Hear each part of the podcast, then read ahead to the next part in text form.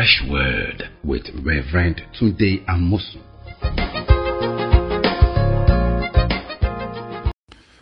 Welcome to Fresh Word. We are talking about what it takes to make it.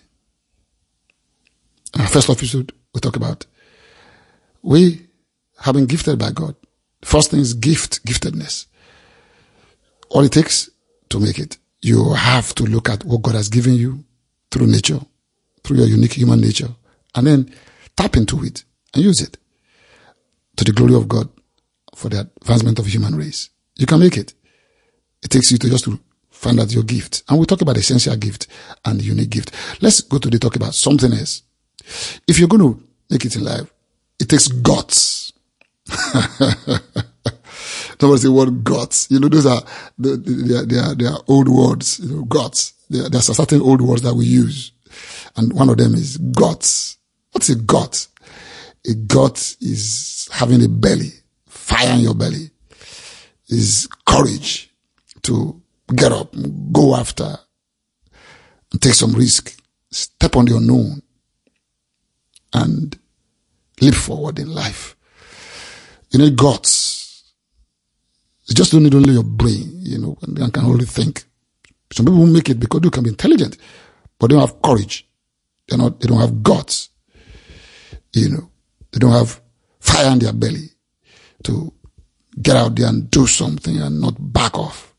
You have to take courage. You have to move ahead. You know, in the face of danger, in the face of risk, in the kind of life, the kind of world we live in today, you have to have guts. You need a heart more than just your head to make it through life. And you can make it if you're going to dare do it. See, that daring thing comes from your guts. That's the word we use for some kind of bold courage within you to stand up, to get out, to get up, do it in spite of all odds against you. That's what it takes to make it in life. You can have all the brilliance, you can have all the connections, but you may never do anything with your life if you don't have the guts, that inner fortitude to get up and go after it. You know, God came to Joshua after Moses died. And, you know, who, who can, who can beat the record of Moses? What, what are you going to do with Moses? Was powerful, you know, did wonders in the wilderness, brought bread from heaven for 40 years miraculously, divided the Red Sea, you know, brought the whole empire to his knees. Now he died. Who will take over from him? That's a daunting task. What are you going to do? What are you going to do? God told Joshua, you take over. He said, Moses, my servant is dead. You take over. What's he going to do?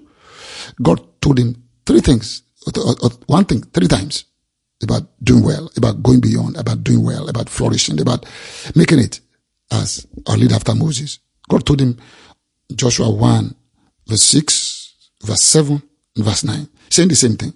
In verses, God said, be strong and of good courage. Then verse 7, only be strong and very courageous. Then verse 9, have I not commanded you, be strong and of good courage? I mean, God talked to him within about nine verses. Joshua 1 to 9. And three times God said, be strong and courageous. Only be strong and very courageous. Together, courageous, strong, and God courageous. You see, if you don't get courageous, you won't attempt great things in life. Going to school, dare to pass, dare to excel, dare to step out of school and get a good job, dare to work well, excellent, dare to marry, dare to have children, dare to move on, dare to go beyond what others will be fearful to walk in. Yeah. God told Joshua, cross over, go over, be strong, be very courageous. You see, courage doesn't need education. It needs impartation. courage is more of an infection than an instruction. So be courageous. Get infected. Get up. Talk to yourself. I will attempt it. I do it. Paul said, I can do all things through Christ who strengthens me. I love that.